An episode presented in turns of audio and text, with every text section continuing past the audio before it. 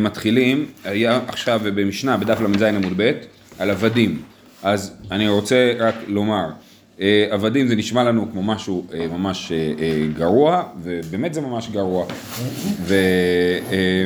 והיום אין עבדות, אין עבדות בוא נאמר, במושגים של הגמרא אין עבדות, במובן, יש עבדות מודרנית, יש באמת דברים מאוד גרועים שיש היום, אבל אין עבדות במובן הזה שגופו של האדם קנוי לאדוניו. ואין תפיסה שהעבד הוא יצור נחות מהאדון שלו. וברוך השם זה העולם הופך להיות עולם טוב יותר. ועדיין הסוגיות על עבדים הן קיימות, וגם צריך לזכור שגם אנחנו עבדים של הקדוש ברוך הוא. אז, אז הדבר הזה של המהות הזאת של עבדות ביחס בינינו לבין הקדוש ברוך הוא היא כן קיימת, וזה דבר מעניין לחשוב עליו בהקשר הזה. אנחנו, כן, כן.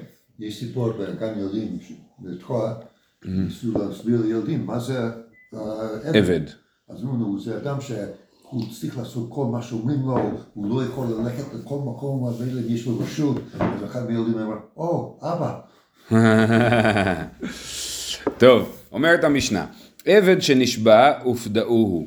אם לשום עבד ישתעבד, אם לשום בן חורין לא ישתעבד. רבן שמעון גמליאל אומר בין כך ובין כך ישתעבד. אז היה עבד שנשבע, היה מלחמה, תפסו את העבד הזה, האויבים.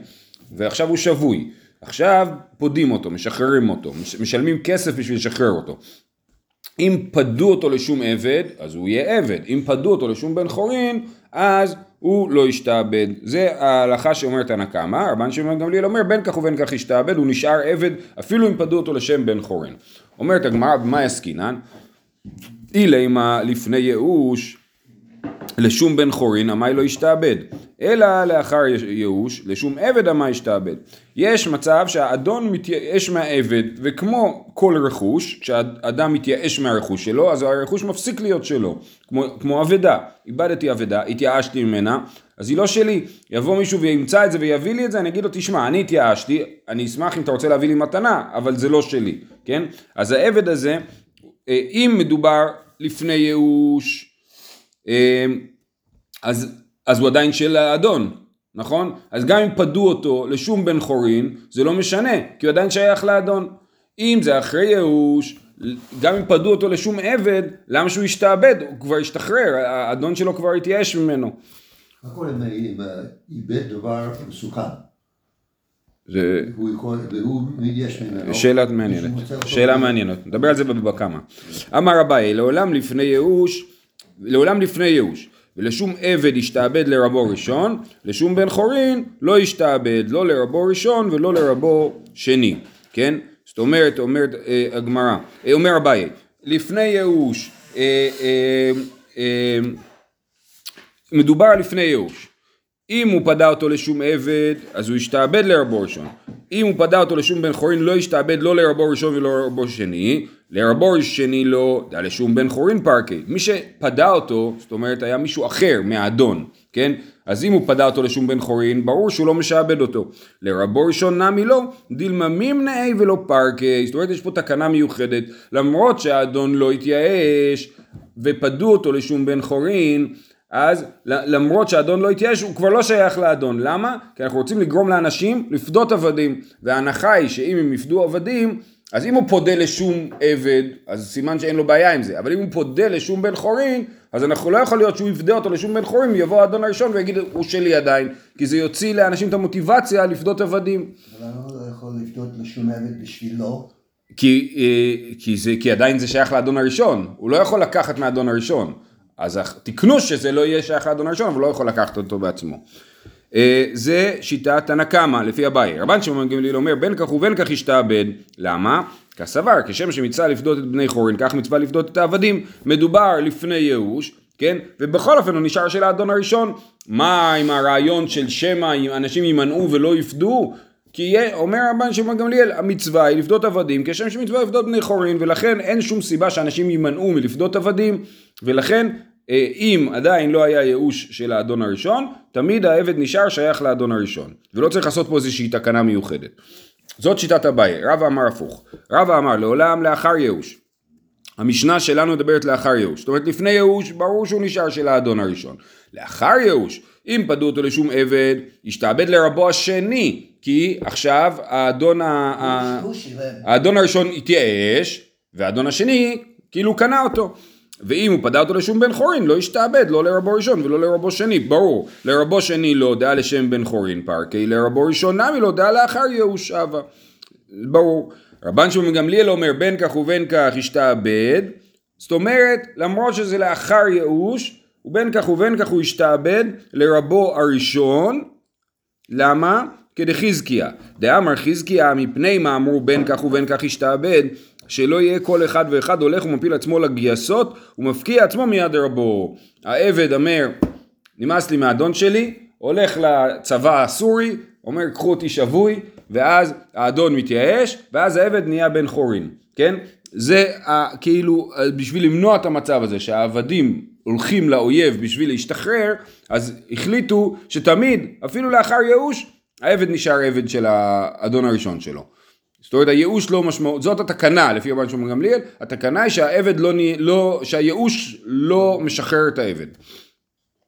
טוב, מי טבעי. זה משהו רחוק, הוא מסכן את עצמו. כן, אז ההנחה היא שכנראה, אתה צודק, אז ההנחה היא שכנראה יש, אין, אין פה כל כך סיכון, זאת אומרת, ברור שיקחו אותו בשבי. עוד מעט נראה את זה. מי טבעי, אמר להן רבן שמעון גמליאל, כשם שמצווה לפדות את בני חורין, כך מצווה לפדות את העבדים. ב- יש ברייתא שאומרת, שרשב"ג עונה לתנא קמא ואומר, אומר להם, כשם שמצווה לפדות את בני חורין, כך מצווה לפדות את העבדים. בישלמה לאביי דאמר לפני ייאוש, היינו דאמר כשם. לשיטת אביי זה טוב, נכון? כי מה אביי אמר? שלא יהיה מוטיבציה לשחרר את העבדים, ורבן שמעון גמליאל אומר להם, יהיה מוטיבציה, כי כשם שמצווה לפדות את העבדים, כך מצווה לפדות בני חורין, הפוך. אה, אבל לרבא דאמר לאחר ייאוש, היי כשם משום דחזקיהו. הרי הנימוק לפי רבא לכך שרבן שמעון גמליאל אומר בין כך ובין כך אה, השתעבד, זה בגלל חזקיה, זה לא בגלל שמצווה לפדות את אה, את הבני חורין, כך מצווה לפדות את העבדים. אז, אז מה בעצם רשב"ג עונה להם? סימן שרשב"ג חושב כמו שאביי אמר ולא כמו שרבא אמר. אמר לך רבא, רבן שמעון גמליאל לא אבי ידע, מאי כאמר רבנן, ואחי כאמר לו. זאת אומרת, רבן שמעון גמליאל לא ידע בוודאות על מה רבנן מדברים, האם הם מדברים על לפני ייאוש והאם הם מדברים לאחר ייאוש, ולכן הוא עונה להם בשני, ה... בשתי המצב... בשני המצבים, כן? אי לפני ייאוש כאמריתו, היינו כשם, שיש מצווה לפדות את העבדים, ולכן אין סיבה להגיד שהוא ישתחרר. אי לאחר ייאוש כאמריתו, כדחזקיה, שאמרנו שיש לנו נימוק אה, שאנחנו רוצים שעבדים לא יפילו את עצמם לגייסות ולכן אה, אה, גזרנו שהוא לא משתחרר. אומרת הגמרא, ולרבא דאמר לאחר ייאוש ולרבו שני. רבו שני ממן קני לי, כן? אם לאחר ייאוש אז שנייה רגע רגע רגע ל, אה, כן, לשיטת תנא קמא, שאומר שלאחר ייאוש, אם הוא קנה אותו לשום עבד, אז רבו השני קנה אותו, ואם הוא קנה אותו לשום בן חורין, אז אה, הוא ישתחרר. אז ממי האדון השני קונה את העבד? זאת השאלה. האדון השני הולך לשווה, לצבא הזר, וקונה את העבד. ובכך העבד הופך להיות בן חורין. מה פתאום, איך בכלל הוא יכול לקנות את העבד מהשובים שלו? זאת השאלה. ש- הנה, לא, לא, תכף נראה. ממן קני לי? משבי, מהשווה. שבי גופה מקני לי. האם השבי קנה אותו? אין. קני לי למעשה ידיו. דאמר יש לקיש מניין לעובד לגוי שקנה את הגוי, למעשה ידיו. זאת אומרת, בכלל, אנחנו הרי אמרנו שעבדים גופם נקנה ל, ל, לאדם, כן? זה המציאות הזאת שהעבד גופו נקנה ליהודי, זה רק אצל יהודים. כשגוי קונה עבד, אין לו זכות לקנות אותו, את גופו, כן? אנחנו התחלנו בזה להגיד שעבדות זה רע, כן? אז באמת אין עבדות כאילו בעולם. זאת אומרת, לפי, מההסתכלות היהודית, לא אמור להיות מצב של עבד שגופו קנוי, חוץ מזה שיהודי קונה גוי. כן? שימו לב, כשיהודי קונה גוי, אז הגוי גם הזה הופך להיות חצי יהודי בעצמו, וכשישחררו אותו הוא, יהיה יהודי גמור, כן? כן, אז, אז אוקיי. אז הוא אומר, אמר יש לקיש, מניין לגוי שקנה את הגוי למעשה ידיו, שכן יכול לקנות אותו למעשה ידיו, אבל לא לגופו, שנאמר, וגם מבני התושבים הגרים עמכם, מהם תקנו, ככה כתוב, ורש"י מסביר שהמהם תקנו הוא מיותר, ולכן לומדים את זה, אתם קונים מהם, ולא הם קונים מכם, ולא הם קונים זה מזה. יכול לא יקנו זה את זה, עד כאן הברייתא, יש פה הערה של הגמרא, מה זאת אומרת יכול לא יקנו זה את זה? הרגע אמרת, לא, הם קונים זה מזה. אז מה זה יכול לא יקנו זה מזה? הכי כאמר, וזו התשובה של, שלנו כאילו. ולא הם קונים זה מזה לגופו, יכול לא יקנו זה את זה למעשה ידיו, אמרת קל וחומר, ואז הברייתא ממשיכה ומסבירה שהם כן קונים אחד את השני למעשה ידיו. אז מה יוצא? שגוי יכול לקנות את הגוי למעשה ידיו, אבל לא לגופו. מה המשמעות של זה שהוא לא קונה את זה לגופו? שלדוגמה, שכשהעבד אה, משתחרר, אז הוא לא צריך לקבל גט שחרור, כן? כי, אה, כי אצל יהודי הוא צריך גט שחרור, כמו אישה ש, ש, שמתגרשת, כן? אמ, וגם אמ, אומר רש"י, אם יברח ממנו, אם גוי אה, יברח מהאדון שלו, הגוי, ויתגייר, אז בבת אחת הוא הופך להיות, הוא יכול להתחתן עם יהודייה. אבל אם זה היה גופו קנוי, אז הוא לא היה יכול, כי הוא לא היה יכול כאילו להחליט על עצמו שהוא מתגייר. אמ, אז, אז איפה אנחנו עומדים? שאלנו לשיטת רבא איך האדון השני יכול לקנות מהשווי, את ה, מהשווה את העבד, התשובה היא שהגויים קונים אחד את השני למעשה ידיהם והשווה תופס אותו למעשה ידיו ובכך הוא הופך להיות אה, אה, הבעלים שלו למובן הזה של מעשה ידיו, ואז מזה, ממנו הוא יכול אה, לקנות אותו לשם עבד. ואז מאיפה אנחנו יודעים באמת שגוי קונה גוי למעשה ידיו? אמרת קל וחומר. גוי ישראל קונה, גוי גוי לא כל שכן. איך כתוב אצלכם נוכרי? גוי. גוי, כן. אז זה, אה, אצלי כתוב עובד כוכבים. אה, אז זה אומר קל וחומר. גוי ישראל קונה. הרי גוי יכול לקנות ישראל כפי שתכף נראה. לא, אנחנו לא נראה. אז אה, אה, רש"י מסביר שכתוב אה, בסוף פרשת, בפרשת בחוקותיי או בהר, בהר, שהגוי קונה את ה... יש מצב שיהודי נמכר לגוי, כן? אם זה מתואר שם, אז אנחנו מבינים שגוי יכול לקנות את ישראל, הוא לא לגופו, אלא למעשה ידיו. אז גוי, ישראל קונה. גוי גוי, לא כל שכן שיקנה. ואין מענה מילי בכספה אבל חזקה, לא, אולי גויים יש להם אפשרות לקנות רק באמצעות כסף, אבל לא באמצעות חזקה. ופה אנחנו מדברים על חזקה. כשיש לנו מלחמה ואדם שובה מישהו אחר, אז זה נקרא חזקה, הוא לא קנה אותו בכסף, אז מי אמר שאז באמת הוא מעשה ידיו קנויים לגוי, אולי הוא פשוט גנב וזה לא קנוי לו. אומרת הגמרא, אמר רב פאפא, המון מואב טהרו בסיחון. מה זה אומר המון מואב טהרו בסיחון? אה, לעם ישראל היה אסור להילחם עם עמון ומואב, נכון? היה לא, לא תצור בם ולא לא תתגר במלחמה. אבל סיחון, מלך האמורי, כבש שטחים מעמון ומואב, ואחר כך אנחנו נלחמנו עם סיחון וכבשנו ממנו, אז השטחים שהוא כבש מעמון ומואב, יכולנו לכבוש אותם. עמון ומואב טהרו בסיחון, כאילו את השטחים האלה סיחון טיהר בכך שהוא טיהר, טיהר במובן הזה שאפשר לנו לכבוש אותם, כן? אז, אז עמון ומואב טהרו בסיחון, אה, אה, אה, אז מה זה מוכיח? שסיחון, שהוא גוי, החזיק בקרקע וזה הפך להיות שלו. ככה גם גוי שקונה גוי, הופך להיות שלו למעשה ידיו. כשגוי קונה יהודי, כן. זה רק מעשה ידיו. כן. אבל ההלכה לא חלה על הגוי. נכון, אבל מבחינתנו. אבל... ההלכה חלה על הגוי, הוא רק לא יודע את זה. איך שאנחנו מסתכלים על זה. איך שאנחנו מסתכלים על זה, אנחנו שואלים מה מצבו של היהודי כרגע, אנחנו לא יכולים להגיד אין פה קניין, אנחנו נגנוב חזרה את היהודי. אנחנו צריכים לקנות את זה, זה כאילו, יש פה עסק חוקי, כן? אנחנו צריכים לקנות אותו, אבל כשהוא קנוי לו, הוא קנוי למעשה ידיו. יכול להיות שזה פיקוח נפש, אז צריך להציל אותו, אבל אם הוא עובד אצל הגוי, שייך לגוי, אז אי אפשר לגנוב אותו. אמ, אז אמרנו שגוי יכול לקנות קרקע בחזקה, ממילא כנראה שהוא גם יכול לקנות אדם, עבד בחזקה, כן? כמו שהם קנו את הקרקע בחזקה, ולכן, אה, אז זה מה שלומדים, כן? המון ומואב טהרו בשיחון. אשכחן גוי גוי, גוי ישראל מנהלן, כן, מנהלן שגוי יכול לקנות ישראל בחזקה. הכתיב, ויש ממנו שבי, כן? אני לא זוכר בדיוק על איזה, זה, לדעתי זה פרשת שבוע. אני די בטוח שזה כן, מהפרשה, נכון? זה מהפרשה שלנו. אה, אה, אה, זה במדבר כ"א. איזה פסוק. ויש ממנו שבי, שאנחנו רואים, יש ממנו שבי, אז השבי, שהגויים שבו מאיתנו, אז ויש ממנו שבי, אז היה לזה תוקף. היה לזה תוקף, ולכן אנחנו רואים שגוי יכול לקנות ישראל בחזקה. זהו. אמר רב שמן בר אבא, אמר רבי יוחנן, עבד שברח מבית האסורים יצא לחירות. עבד היה בבית סוהר, לא יודע למה, ואיך שהוא בורח הוא משתחרר. ולא עוד אלא שכופין את רבו וכותב לו גט שחרור. בשביל שיהיה לו הוכחה שהוא באמת משוחרר ושהוא יכול להתחתן עם יהודייה, אז הוא צריך גט שחרור. אז למרות שהאדון שלו לא שחרר אותו, כי זה לא, השחרור שלו לא עבר דרך האדון אלא דרך זה שהוא היה בבית האסורים, אז בכל אופן, אה, כותב לו גט שחרור, בשביל שהוא יוכל להתחתן.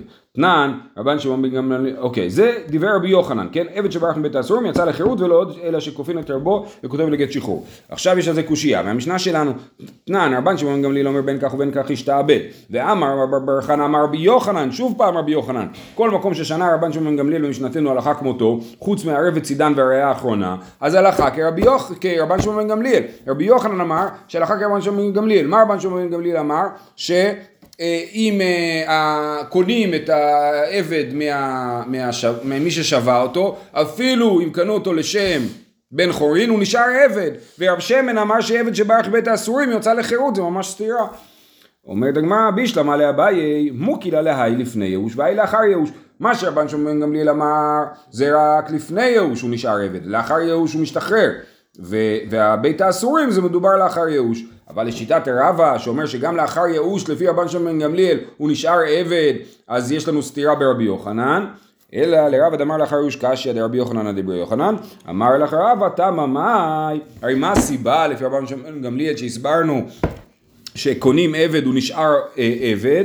בגלל שפודים עבד הוא נשאר עבד משום דחזקיה אמרנו נכון? ומה היה חזקיה? חזקיה אמר שלא ילכו עבדים ויפילו את עצמם אה, את, את, לצבא הזר בשביל להשתחרר. בורח שאני, אשתא לקטלה מאסר נפשי, אפולי אפיל נפשי לגייסות, מה, הבן אדם הזה מוכן למות, כן, כשהוא בורח מבית הסוהר, הוא מוכן למות על זה. אנחנו לא חוששים שהוא יפיל את עצמו לגייסות. זאת אומרת, החשש של חזקיה, שחזקיה מתאר, שהעבדים ישתחררו באיזשהו אמצעי, זה נכון כאשר אין פה סיכון של מוות. כמו ששאלת מקודם, כן? כשאין סיכון של מוות ואנחנו רק חוששים שהוא ילך, יסגיר את עצמו לצבא השני ואז אה, אה, באמצעות זה הוא ישתחרר, לזה אנחנו חוששים. אבל אם הוא לוקח סיכון של מוות, אז אנחנו, אה, אה, אנחנו לא חוששים לדבר הזה שאנשים ייקחו סיכון של מוות ולכן אה, הוא באמת כן משתחרר לאחר ייאוש. מה המוות? הוא, הוא בורח מבית הסוהר, יתפסו אותו, יהרגו אותו. לא, לא בית הסוהר שלנו. אה. כן. אה, אה, יפה.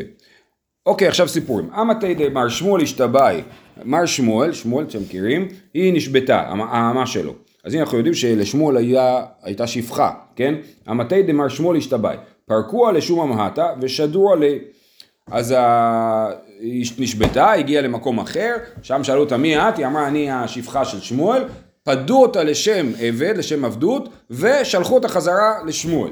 ו- ושלחו לו מכתב, אמרו לו ענן, כי רבן שמעון גמליאל סביר עלן, שזה בכלל לא משנה אם פדין אותה לשם עבד או לשם בן חורין, בכל אופן היא נשארת שפחה. אבל את, אתה, אינמי כרבנן סביר לך, אפילו אם תגיד שאתה פוסק כמו רבנן, שאם פדו אותה לשום בן חורין, אז היא בת חורין, אבל אנן לשום המעטה פרקינן לניאלה, ולכן היא נשארה שפחה. אמ, ואינו סבור לפני יהושבה. ולא היא לאחר יהושע. אה, אה, הם חשבו שכל הסיטואציה היא לפני ייאוש, ששמואל עוד לא התייאש ממנה, אבל באמת שמואל כן התייאש ממנה, ושמואל לא מבעיה דאשתו בודי לא משתעבד בה, אלא גיתא דחירותא נמי לא עצרך.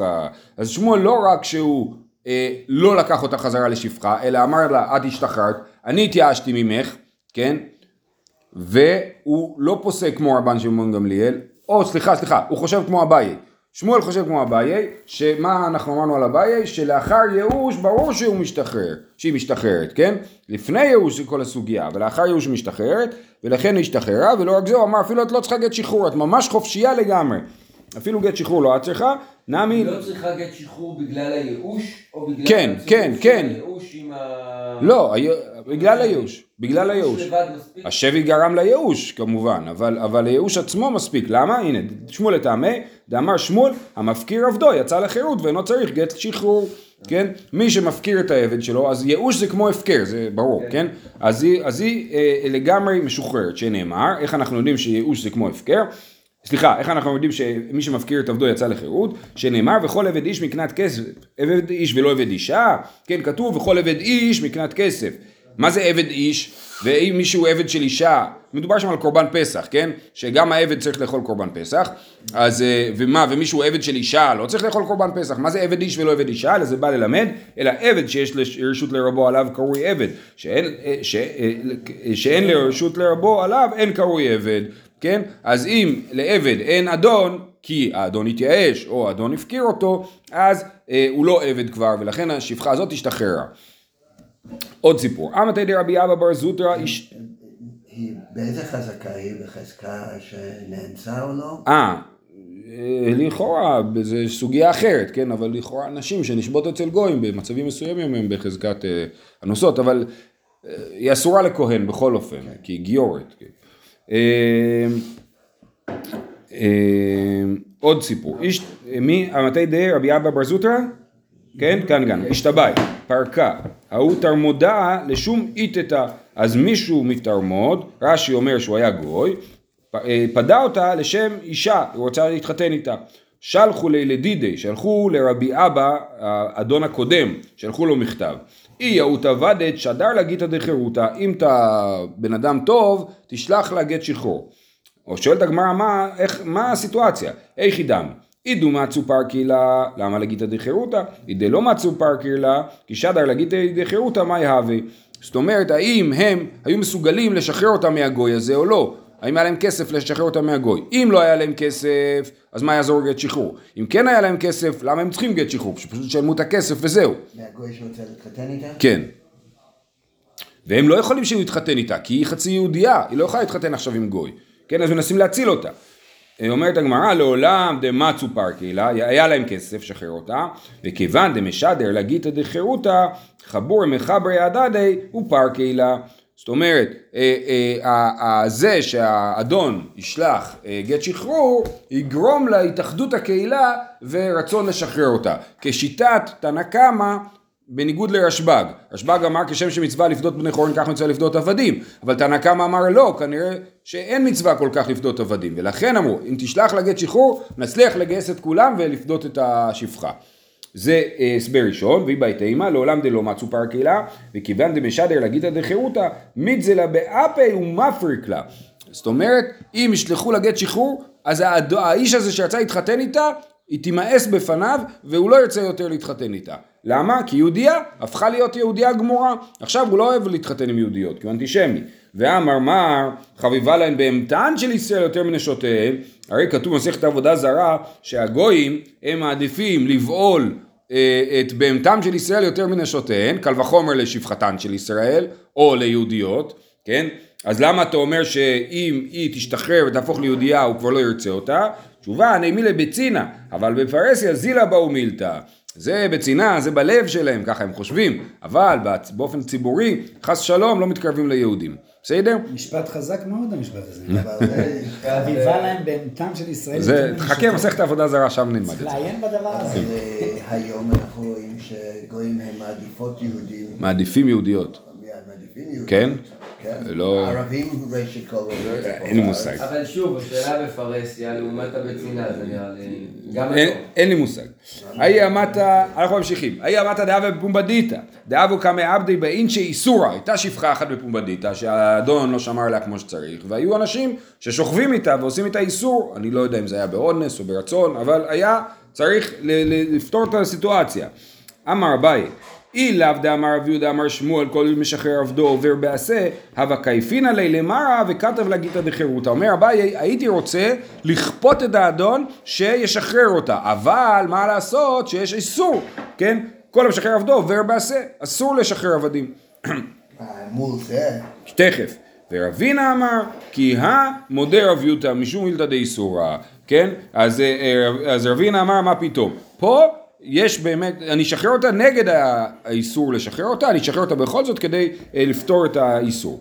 ואביי, משום איסור הלא, ואמר רב חנינא בר, רב קטינא, אמר רבי יצחק, מעשה באישה אחת, שחציה שפחה וחציה בת חורין. וכפו את רבה ועשאה בת חורין. אז יש לנו, תכף נלמד על אדם שהוא חציו עבד וחציו בן חורין, שחייבים לשחרר אותו. אבל זה רק עבד זכר, כי הוא מצווה בפרייה ורבייה, והוא לא יכול להתחתן לא עם, אה, לא עם יהודייה ולא עם גויה, נכון. אז לכן חייבים אותו לשחרר. אבל אישה שהיא חצייה, בת- שפחה חצייה בת חורין, א', היא יכולה להתחתן עם עבד עברי, וב', אני חושב, וב', כן, היא יכולה להתחתן עם עבד עברי, וב', היא, היא, היא לא מצווה על פרייה ורבייה, אז שלא תתחתן כאילו, כן? אבל בכל זאת הכריחו לשחרר, למה הכריחו לשחרר?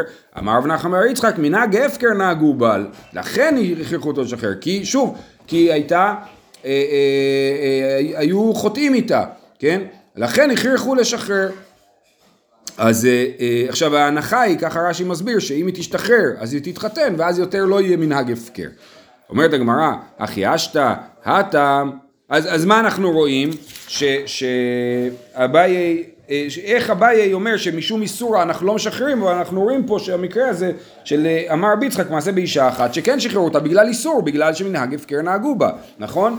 אז אומרת הגמרא, אחי אשתא, זה לא דומה, הטעם לא לעבד חזיה ולא לבן חורין חזיה, אחא דאפשר אפשר דמייחד לי לעבדי ומנתר לי, ומנתר לה. זאת אומרת, במקרה שלנו, זאת אומרת, במקרה של השפחה הזאתי, היה אפשר להגיד שהוא, שהיא שפחה של עבד מסוים, ואז הוא ישמור עליה באמת ולא יחטאו בה. ו, אבל במקרה של החצייה שפחה, החצייה בת חורין, זאת אומרת, שם יש פתרון אחר, לכן לא נשחרר, לפי אביי. אבל פה אצלנו אין פתרון אחר, כי חצייה שפחה, חצייה בת חורין, אי אפשר לייחד אותה, לא לעבד ולא ל, לא לגוי ולא ליהודי. אמ, גופה, אמר עבודה אמר שמואל כל המשחרר עבדו עובר בעשה, שנאמר לעולם בהם תעבודו, כן, זה הפסוק, לעולם בהם תעבודו, אז זה, זה איסור עשה, כן, המצווה היא מצוות עשה לעולם בהם תעבודו, ולכן אסור לשחרר. איך אתה מבין את המצווה הזאת? אני מבין. העבד, לא יודע, לא מבין. מתי ומעשה ברבי אליעזר שנכנס בבית הכנסת ולא מצא עשרה ושחרר עבדו והשלימו לעשרה כן אז איך זה יכול להיות אז, אז אה, אנחנו רואים שבשביל שיהיה להם תפילה אה, הוא, שחרר, העבד. הוא שחרר אותו אז איך אתה יכול לומר שיש איסור עשה? תשובה מצווה שאני אה המצווה הזאת ברגע שיש מצווה שבשבילה אני רוצה לשחרר את העבד אז סבבה אין שום בעיה אפשר לשחרר בא בעבירה.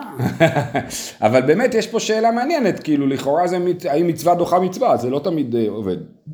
פה זה, תוספות אומר בהתחלת ברכות, שזה מצווה גדולה, כמו מניין. כן, אז מעניין, מצווה גדולה כמו מניין, שהיא לא דאורייתא לכאורה, כן, זה נדחה משום איסור עשה דאורייתא, דאורייתא. עשה דאורייתא, זה מצווה מעניין, באה כן. בעבירה אז. לכן באמת אני אענה למה ששאלת מקודם, באמת המצווה הזאת היא מצווה אה, בלאי, כאילו, אה, לא כל כך מקפידים עליה, כן?